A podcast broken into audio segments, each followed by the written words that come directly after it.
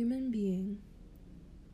Human being, walking in doubt from childhood on, walking a ledge of slippery stone in the world's woods, deep layered with wet leaves, rich or sad.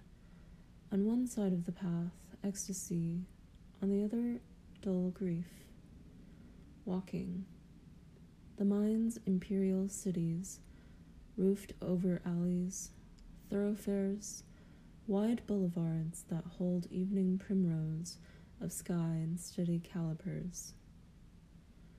Always the mind walking, working, stopping sometimes to kneel in awe of beauty, sometimes leaping, filled with the energy of delight, but never able to pass the wall, the wall of brick that crumbles and is replaced of twisted iron, of rock, the wall that speaks, saying monotonously, Children and animals who cannot learn anything from suffering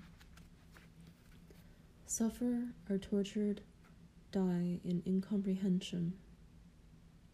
This human being, each night, nevertheless summoning, with breath blown out of flame, or hands touch on the lamp switch, darkness, silently utters, impelled as if by a need to cup the palms and drink from a river, the words, Thanks, thanks for this day, a day of my life, and wonders. Pulls up the blankets, looking into nowhere, always in doubt, and takes strange pleasure in having repeated once more the childish formula, a pleasure in what is seemly, and drifts to sleep downstream. On murmuring currents of doubt and praise, the wall shadowy that tomorrow will cast its own familiar, chill, clear cut shadow into the day's brilliance of being. I know this happiness is provisional. The looming presences, great suffering, great fear, withdraw only into peripheral vision. But ineluctable this shimmering of wind in the blue leaves, this flood of stillness widening the lake of sky, this need to dance, this need to kneel this mystery. The avowal. As swimmers dare to lie face to the sky, and water bears them, as hawks rest upon air, and air sustains them, so would I learn to attain free fall and float into Creator Spirit's deep embrace, knowing no effort earns that all surrounding grace. The Holy One, blessed be He, wanders again, said Jacob. He is wandering and looks for a place where he can rest. Between the pages, a wren's feather, to mark what passage. Blood, not dry. Beaded scarlet on dusty stones, a look of wonder barely perceived on a turning face. What? Who had they seen? Traces. Here's the cold inn. The wanderer passed it by, searching once more for a stable's warmth, a birthplace. I learned that her name was Proverb, and the secret names of all we meet, who lead us deeper into our labyrinth of valleys and mountains, twisting valleys, and steeper mountains. Their hidden names are always like proverb, promises, rune, omen, fable, parable. Those we meet for only one crucial moment, gaze to gaze, or for years know and don't recognize, but of whom later a word sings back to us as if from high among leaves, still near but beyond sight, drawing us from tree to tree towards the time and the unknown place where we shall know what it is to arrive. A Calvary path, where the stone steps falter and come to an end, but the hillside rises yet more steeply. Obtruded roots of the pines have braided themselves across the path to continue the zigzag staircase. In times past, the non human, plants, animals, often with such gestures, intervened in our lives, or so our forebears believed when all lives were seen as travellings forth of souls. One can perceive few come here now. It's nothing special, not even very old, a naive piety, artless, narrow, and yet this ladder of roots draws one onward, coaxing feet to become pilgrim feet that climb, silenced by layers of fallen needles, but step by step held from sliding, up to the last cross of the Calvary. Candlemas. With certitude, Simeon opened ancient arms to infant light. Decades before the cross, the tomb, and the new life, he knew new life. What depth of faith he drew on, turning illumined towards deep night. Agnus Dei. Given that lambs are infant sheep, that sheep are afraid and foolish, and lack the means of self protection, having neither rage nor claws, venom nor cunning, what then is this Lamb of God?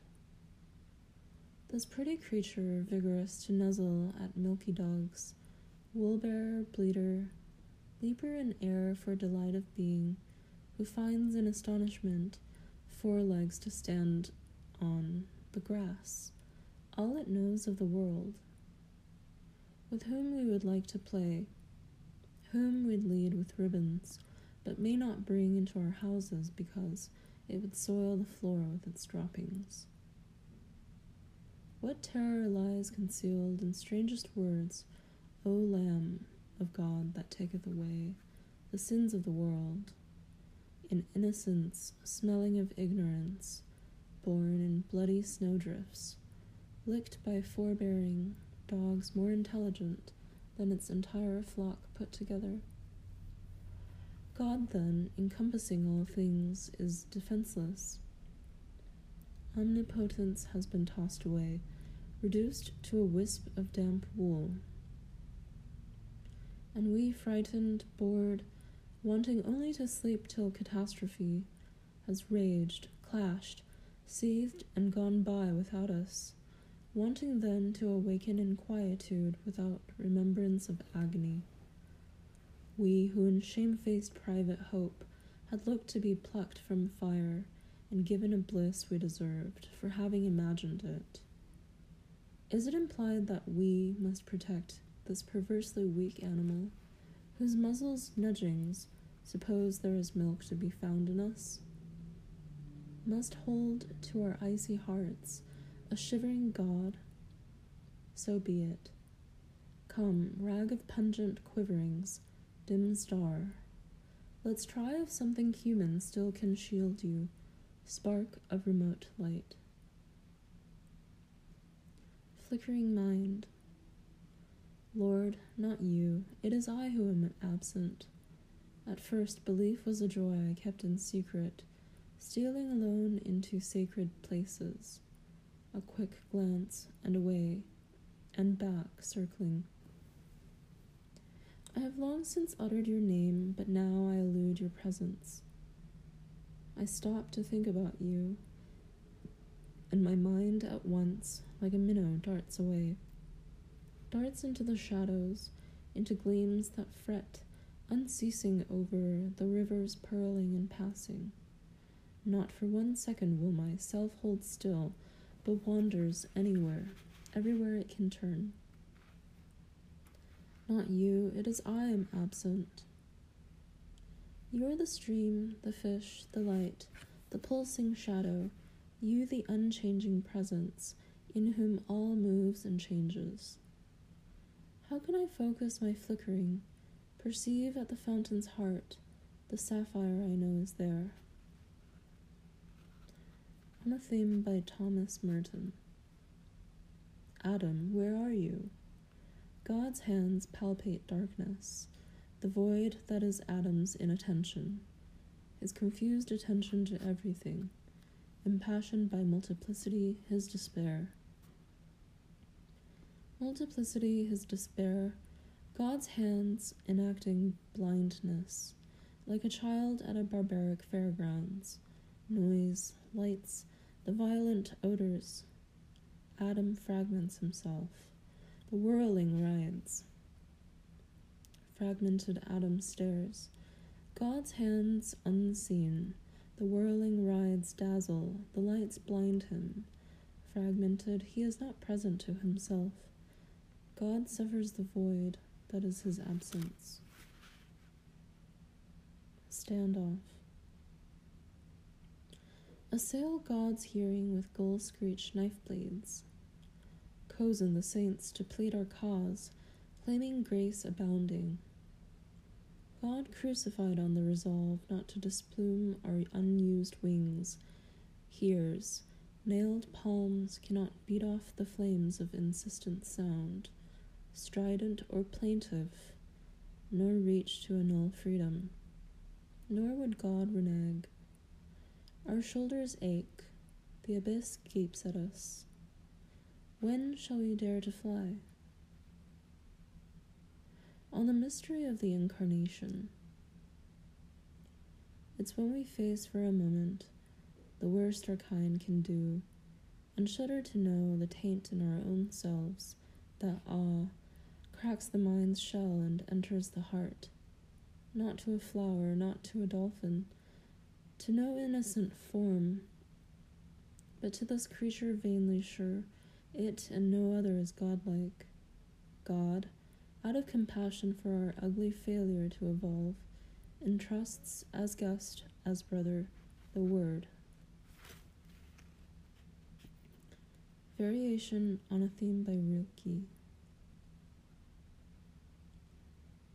All these images, said the old monk, closing the book, these inspired depictions are true. Yes, not one. Giotto's, Van Eyck's, Rembrandt's, Rouault's, how many others? Not one is a fancy, a willed fiction. Each of them shows us exactly the manifold countenance of the Holy One, blessed be He. The seraph buttress flying to support a cathedral's external walls the shadowy ribs of the vaulted sanctuary aren't both and equally the form of a holy place, whose windows ruby and celestial sapphire can be seen only from inside, but then only when light enters from without? From the divine twilight, neither dark nor day, blossoms the morning. Each at work in his art perceived his neighbor. Thus the infinite plays, and in grace gives us clues to his mystery.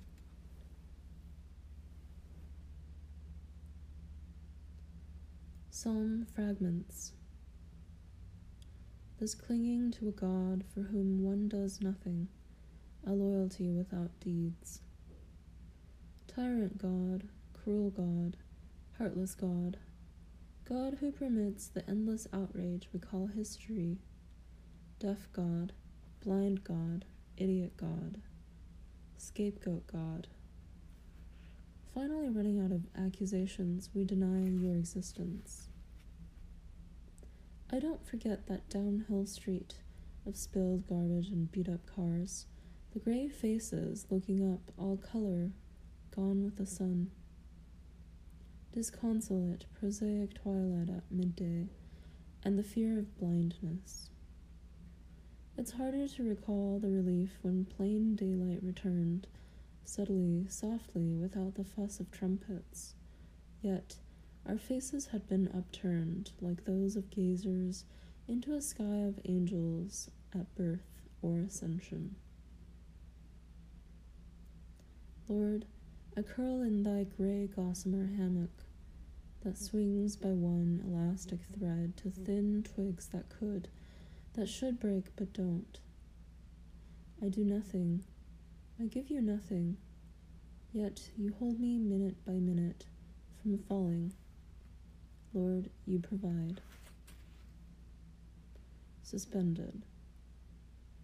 I had grasped God's garment in the void but my hand slipped on the rich silk of it. The everlasting arms my sister loved to remember must have upheld my leaden weight from falling, even so, for though I claw at empty air and feel nothing, no embrace, I have not plummeted. The tide. Where is the giver to whom my gratitude rose? In this emptiness there seems no presence, how confidently the desires of God are spoken of. Perhaps God wants something different, or nothing, nothing at all. Blue smoke from small peaceable hearths ascending without resistance in luminous evening air, or eager mornings, waking as if to a song's call. Easily I can conjure a myriad images of faith remote. They pass as I turn a page. Outlying houses and the train's rhythm slows. There's a signal box. People are taking their luggage down from the racks. Then you wake and discover you have not left to begin the journey. Faith's a tide, it seems, ebbs and flows responsive to action and inaction. Remain in stasis, blown sand, stings your face, anemones, shrivel in rock pools no wave renews. Clean the littered beach, clear the lines of a forming poem. The waters flood inward. Dull stones again fulfill their glowing destinies, and emptiness is a cup and holds the ocean in whom we live and move and have our being. Birds afloat in air's current, sacred breath? No, not breath of God, it seems, but God, the air enveloping the whole globe of being. It's we who breathe in, out, in, the sacred leaves astir, our wings rising ruffled but only the saints take flight. We cower in cliff crevice or edge out gingerly on branches close to the nest.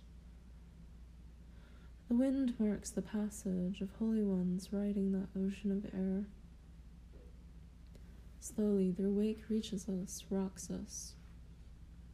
But storm or still, numb or poised in attention, we inhale, exhale, inhale, encompassed, encompassed. The beginning of wisdom. You have brought me so far. I know so much names, verbs, images. My mind overflows a drawer that can't close. Unscathed among the tortured, ignorant parchment, uninscribed, light strokes only where a scribe tried out a pen. I am so small, a speck of dust moving across the huge world. The world a speck of dust in the universe. Are you holding the universe? You hold on to my smallness. How do you grasp it? How does it not slip away? I know so little. You have brought me so far. Altars. Again before your altar, silent Lord, and hear the sound of rushing waters, a dove's crooning. Not every temple serves as your resting place. Here, though, today, over the river's continuo, under the dove's soliloquy, your hospitable silence again before thy altar, silent Lord. Thy presence is made known by untraced interventions, like those legendary baskets filled with bread and wine, discovered at the door by someone at wit's end, returning home empty handed after a day of looking for work. To live in the mercy of God. To lie back under the tallest, oldest trees. How far the stems rise, rise before ribs of shelter open. To live in the mercy of God. The complete sentence, too adequate, has no give. Ah, not comfort. Stone, elbows of stony wood beneath lenient moss bed. And awe suddenly passing beyond itself becomes a form of comfort, becomes the steady air you glide on, arms stretched like the wings of flying foxes. To hear the multiple silence of trees, the rainy forest depths of their listening, to float upheld as salt water would hold you once you dared, to live in the mercy of God. To feel vibrate the enraptured waterfall flinging itself unabating down and down to clenched fists of rock. Swiftness of plunge, hour after year after century, oh or ah, uninterrupted, uninterrupted, voice many stranded. To breathe spray, the smoke of it. Arcs of steel white foam, glissades of fugitive jade barely perceptible. Such passion, rage or joy. Thus, not mild, not temperate, God's love for the world. Vast flood of mercy flung on resistance. Primary wonder. Days pass when I forget the mystery problems insoluble and problems offering their own ignored solutions jostle for my attention. They crowd its antechamber along with a host of diversions, my courtiers, wearing their colored clothes, caps, and bells. And then, once more, the quiet mystery is present to me. The throng's clamor recedes the mystery that there is anything, anything at all, let alone cosmos, joy, memory, everything, rather than void. And that, O Lord, Creator, Hallowed One, you still, hour by hour, sustain it. Part 2 Believers Poetics of Faith straight to the point, can ricochet unconvincing. Circumlocution, analogy, parables, ambiguities provide context, stepping stones. Most of the time. And then, the lightning power amidst these indirections of plain, unheralded miracle. For example, as if forgetting to prepare them, he simply walks on water towards them, casually. An impetuous, impetuous Peter, empowered, jumps from the boat and rushes on wave tip to meet him. A few steps anyway, till it occurs to him, I can't, this is preposterous. And Jesus has to grab him, tumble his weight back over the gunwale. Sustaining those light and swift steps was more than Peter could manage. Still, years later, his toes and insteps, just before sleep, would remember their passage. Saint Peter and the Angel. Delivered out of raw, continual pain, smell of darkness, groans of those others to whom he was chained unchained and led past the sleepers, door after door silently opening, out. And along a long street's majestic emptiness under the moon, one hand on the angel's shoulder, one feeling the air before him, eyes open but fixed. And not till he saw the angel had left him, alone and free to resume the ecstatic, dangerous, wearisome roads of what he still had to do, not till then did he recognize this was no dream. More frightening than arrest, than being chained to his warders, he could hear his own footsteps suddenly. Had the angel's feet made any sound? He could not recall. No one had missed him, no one was in pursuit. He himself must be the key now to the next door, the next terrors of freedom and joy. Caedmon. All others talked as if talk were a dance. Clodhopper I, with clumsy feet, would break the gliding ring.